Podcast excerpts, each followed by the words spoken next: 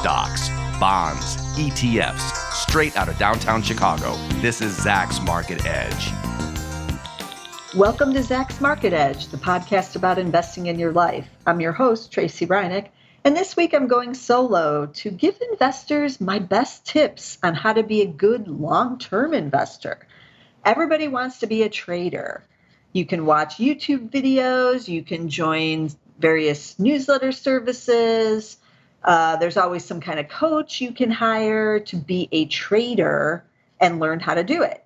But what about if you want to be a long-term investor? There's there's not a lot of YouTube videos that I've seen discussing, you know, tips on how to be a long-term investor. And I'm talking about people who own stocks for 5, 10 or 20 years or even longer the where's the help for these people? There isn't much. So that's why I thought I'd do this podcast.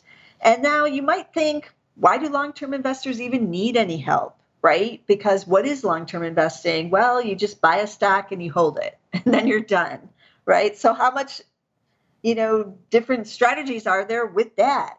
But um, there is strategy, even though it seems so simple you know, I know you can just buy like the Fangman stocks and then you just hold them. And, you know, in the past, everything has been fine. You just buy some of those Fangs or the Fangmen. Uh, but it always doesn't turn out that way. So there is some strategy involved in being a long term investor. Now, the average length of time an investor actually holds a stock now continues to decline. So I saw an article from last year in 2020 that says it's now down to five and a half months. When I've done this kind of podcast in the past, it was as long as 18 months just a few years ago. Now that seems really long, right? Right? 18 months. Um, but that was pretty short because in prior decades, it's been five or seven years, even 10 years back in like the 1940s and 50s. And that's because obviously there was no online trading or selling or brokerages or any of that stuff. So you actually literally had to call your Merrill Lynch broker if you ever wanted to buy or sell anything. And that was a pain. So you never did it. And it was very expensive. Heck, even back in the 1990s, you had to pay like $50 to do a transaction. So it was crazy. And so nobody nobody bothered to sell anything. But now we have Robinhood. We have all these other uh, brokerages that don't charge anything to buy and sell. It's easy to set up an account online or on your phone. And so the average time is down to just five and a half months. But as I said, buy and hold is harder than it seems. So why do it? Why not just trade? Why try to learn how to be a long term investor. And really, the reason is because then you can use the power of compounding. So let's take a look at Amazon as an example of what the power of compounding can do. Amazon, of course, is ticker AMZN. I own it in my own personal portfolio, but I haven't owned it, you know, since the IPO. I didn't own it until the last decade. So it's been a while. Um, after the IPO when I ended up buying in.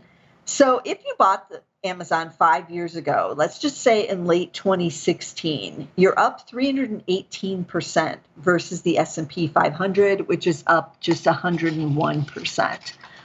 Uh, so that's that's pretty long to own, right? Over the last five years. So that's when you start to see the power of this kind of compounding in long-term investing. But let's say you bought it near the coronavirus lows, and I picked March 9th, 2020. And then you held it through November 9th, 2020, which was the the lows. It got smacked down, then it had a recovery, and then we just got word of the Pfizer vaccine. So you would have gained 74% in that shorter term time period. And that's about the length of time that investors have been owning. So that was good timing, right? But here in 2021 with Amazon, not so good because year to date the shares are up, but just up 3.4% right now as I'm recording this on September 21st, 2021. So it hasn't really gone anywhere, just 3.4% that's that's less than a lot of dividends that some companies are paying, right? So if you had bought last year, would you have held? Have you been holding all throughout this year? Or did you get frustrated, say, in the summer here of 2021, as these shares have basically been treading water and going nowhere? Did you say, eh, I'm done with Amazon. I'm dumping it here and get out because the S&P 500 remember is up 16% year to date. So it's well underperforming even just the basic index. For many investors, Amazon's 2021 stall, as I'm calling it, is just too much to bear. So I'm sure many of the recent investors from 2020 have sold and they've moved on to whatever they think is the next sure thing. So, how do you learn to stick it out? How do you learn to be in it for the five years, like the person from 2016 has been in, or the person from the IPO? There's not many of those, right? I always try to find them. There's there's probably like one, and I'm talking about the non Amazon employee buyers. Uh, but Amazon went IPO in May of 1997 and through July of this year, $10,000 invested was $22.1 million. Most would not have held, as I said, all that time. Because remember, the early 2000s, it was awful. Shares went down, I think, under $7 or something at that time. So, again, how do you learn to stick it out? So, I'm going to give you some of my tips on how to stay uh, in a stock and be a better long term investor. So, the first tip don't look at your portfolio every day. As long as the business is still performing, the growth is there, the management is still doing what they set out to do with their targets, uh, whatever industry they're in is doing well, they're innovating, all of that, as long as the actual business is still performing, there's no reason to quote unquote watch it unquote, if you're a long term investor.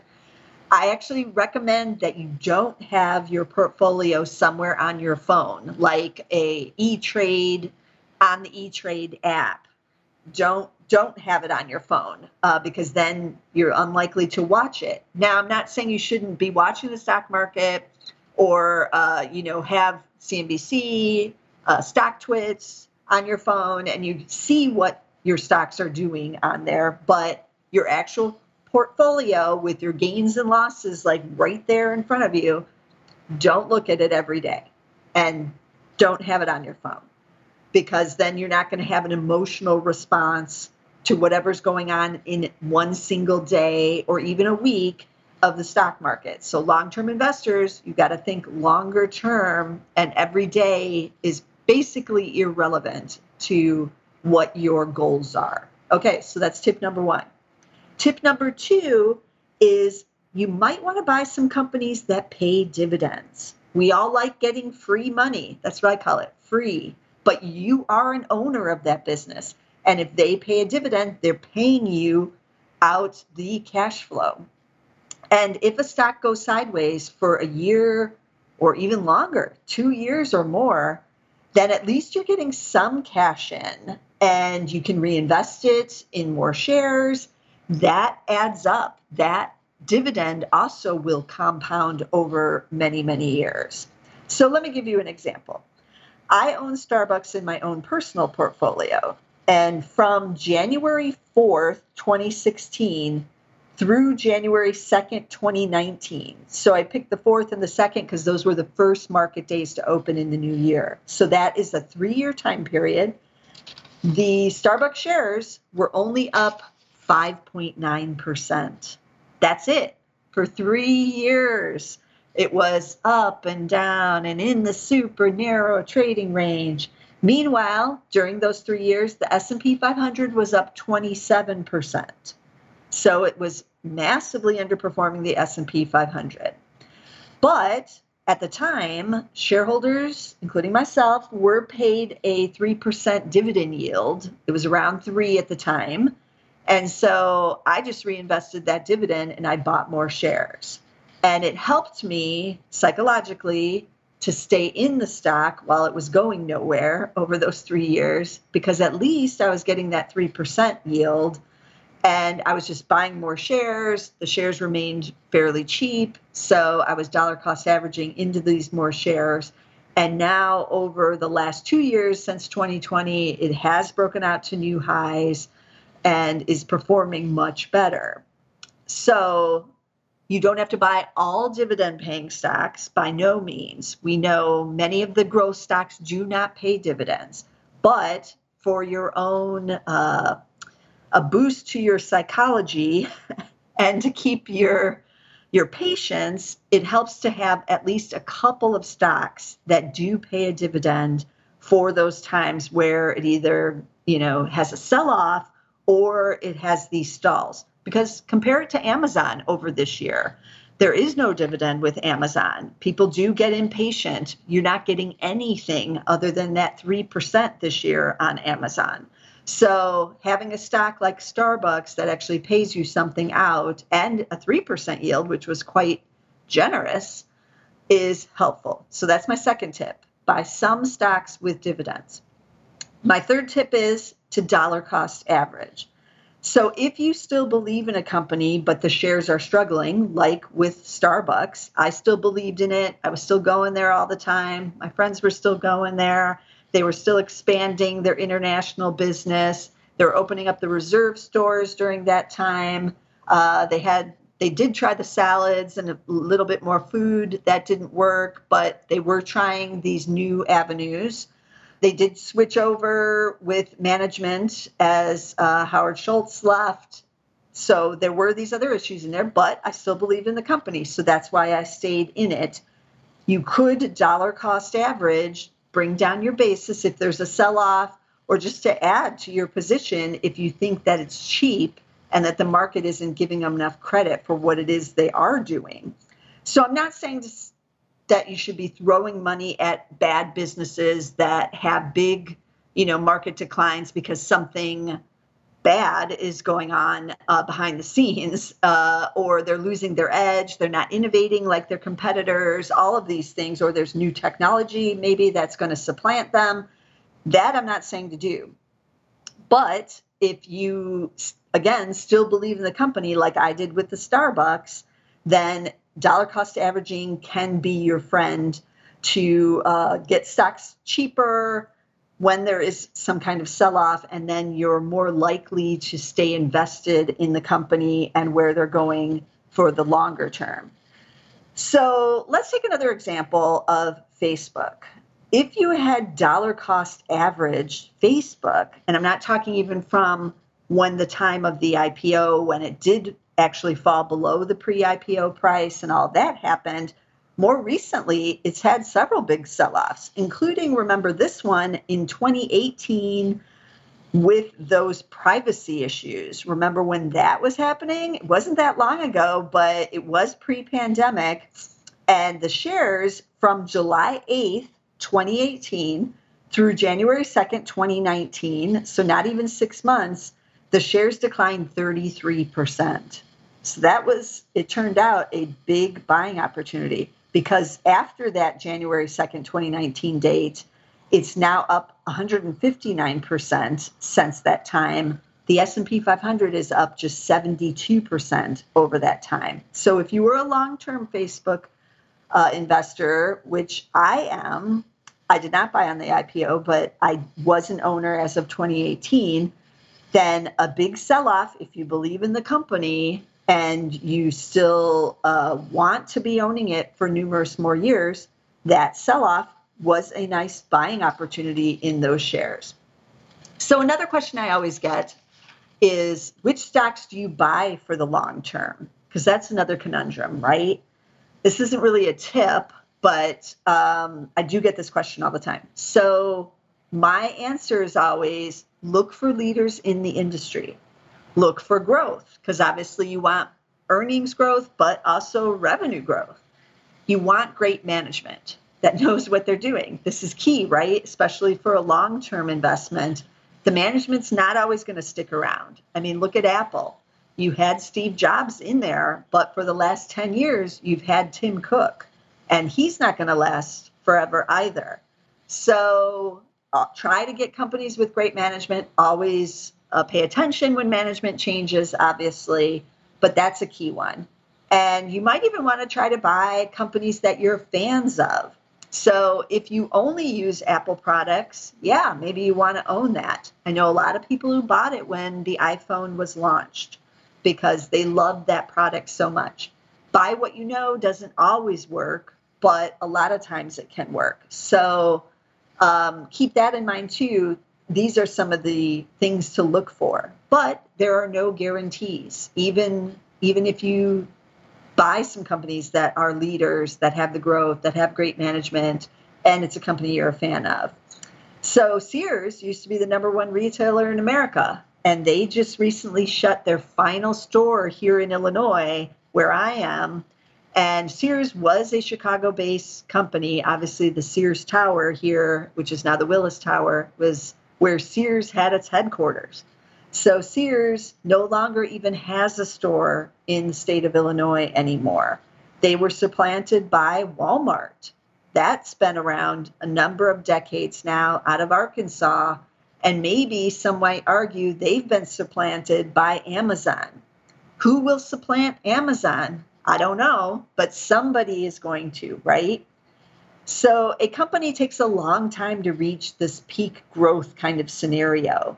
And when it's no longer innovating or uh, there's some new technology that maybe puts it out of business, IBM was a great performer in the last century, but not so much this century as we know. So IBM from September 20th, 2011 to September 20th, 2021, 10 years, the shares are down 23% during that time. And yeah, they paid a nice dividend during that time but no dividends helping you with that. None. Uh, the S&P 500 up way more, and this is down 23%. Uh, just it just hasn't been a winner. Let's just call it that. So you need to be diverse when you are a long-term investor. Hold at least a minimum of 10 stocks. Believe in the business because you are owning it. You are an owner. And so if you're like, oh, IBM, it's cheap, but I've never bought an IBM product. I don't use its stuff. And they're getting their they're getting you know beat up by these other competitors, but it's cheap, so I'm going to buy some. Blah blah blah. I want that dividend. No, that's not what you want to buy. Buy the innovators. Buy those companies crushing it because they need to crush it for many years, and that's not easy to do. And you know who some of these companies are, right?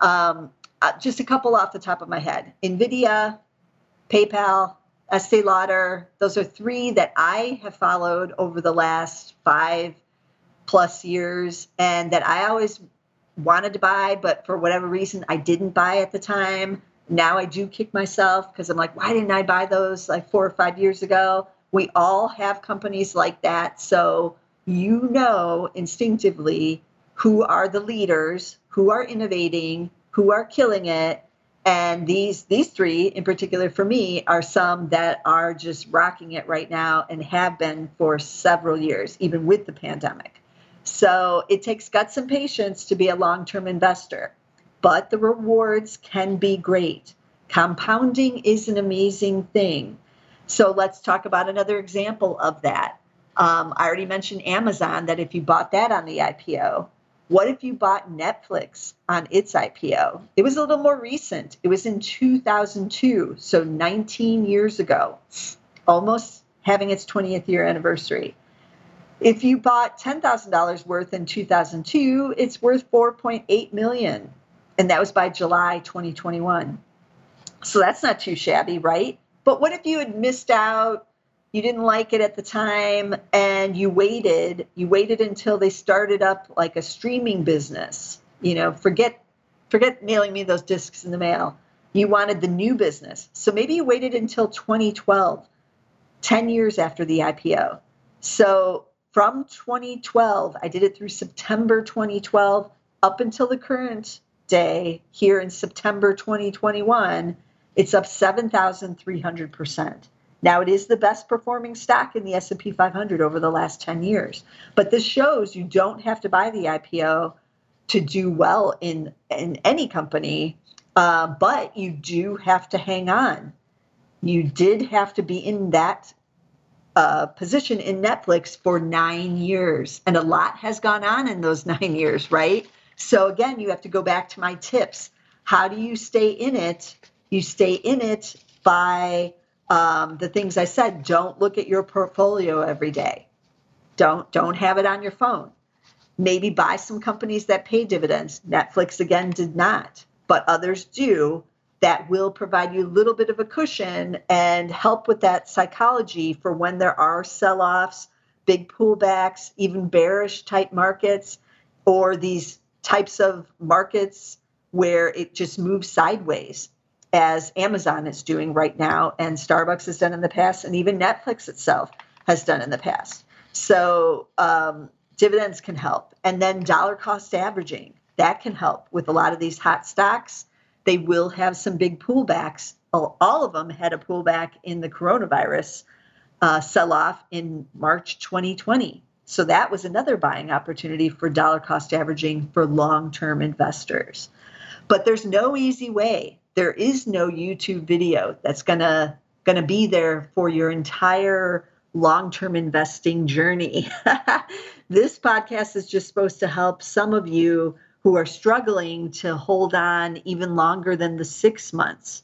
It does take having a stronger stomach and it does take having some patience. But again, the compounding is what you're after. And that is where you really see the big gains in your investing portfolio. But you have to stay in it to get that. So keep that in mind when you are starting on your journey. Don't beat yourself up if you sell out of something and it continues to, you know, do really well.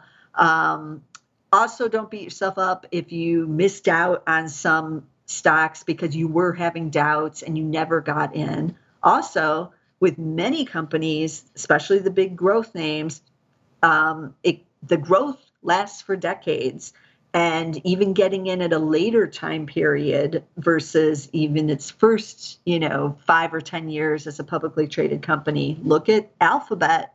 It's been around a long time too, but only recently has it kind of stepped up into the next gear. Also, Microsoft, that company's been around uh, 30, 40 years now. So keep those things in mind um, that you don't necessarily have to be buying right at the beginning of a company's existence to also do well long term investing. I've talked in the past on a podcast about my family friend who bought Sherwin Williams back in 1990 because he worked there. He got shares when he retired. So he owns it and he's held on to it for all these years. But Sherwin Williams, the paint company, they've been around for forever. So that was not a new company when he retired from them. He had been working there for several decades. And it's certainly not a new company now here in 2021, but it's been a big winner over the last decade as well. So keep all that in mind. It's not easy to be a long term investor, but there are rewards and you can do it and let me recap some of the stocks I talked about on this episode because a lot of them, but not all of them, are long term winners. Let's hope you can pick those out of the pack, but you're not going to be 100% successful.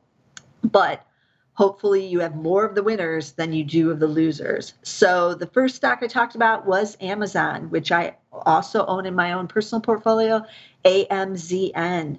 Starbucks was the one I definitely own, and it's been a tough one, but it's breaking out again. SBUX. Facebook has not been easy, especially for those who bought at the IPO because it sold off right on the IPO and it wasn't looking good. But if you stuck it out, it hasn't been too shabby. I also own that one, Facebook FB, one that hasn't worked for long term investors, as Warren Buffett found out, which is why he dumped it. IBM, even with that dividend, it's was uh, a winner in the prior century, not so much here, which is why you always have to pay attention to all the companies you own for as a long-term investor. If the story changes, Yes, you will have to sell and move on to something else, but IBM is just IBM. Then a couple that I missed out on that I wish I was in um, that have turned out to be big winners NVIDIA, NVDA, PayPal, PYPL, Estee Lauder, EL. And then there's Netflix. We're all still using it, even on the pandemic reopening, right? We're all still watching it. Netflix, NFLX. And as always, I'm trying to bring you a lot of stock ideas and whatever's going on with the markets. And a lot is going on here in late 2021. So be sure to subscribe so you don't miss a single market edge. And you can get us on all the major platforms. We're on Apple Podcasts, we're on Spotify, we're on Amazon Music. Anywhere you can get podcasts, you can get the Zacks Market Edge. And if you're getting the Zacks Market Edge, make sure you get the Value Investor podcast. You can get two for one on SoundCloud over there. Both shows are over there. I also do the Value Investor every week with some more stock choices. So um, be sure to get both of the shows. You get more stock picks. And I'll see you again next week with those stock picks. This material is being provided for informational purposes only, and nothing herein constitutes investment, legal, accounting, or tax advice, or a recommendation to buy, sell, or hold a security. Do not act or rely upon the information and advice given in this podcast without seeking the services of competent and professional legal, tax, or accounting counsel. Publication and distribution of this podcast is not intended to create, and the information contained herein does not constitute an attorney client relationship. No recommendation or advice is being given as to whether any investment or strategy is suitable for a particular investor. It should not be assumed that any investments in securities, companies, sectors, or markets identified and described were or will be profitable. All information is current as of the date herein and is subject to change without notice. Any views or opinions expressed may not reflect those of Zacks Investment Research as a whole.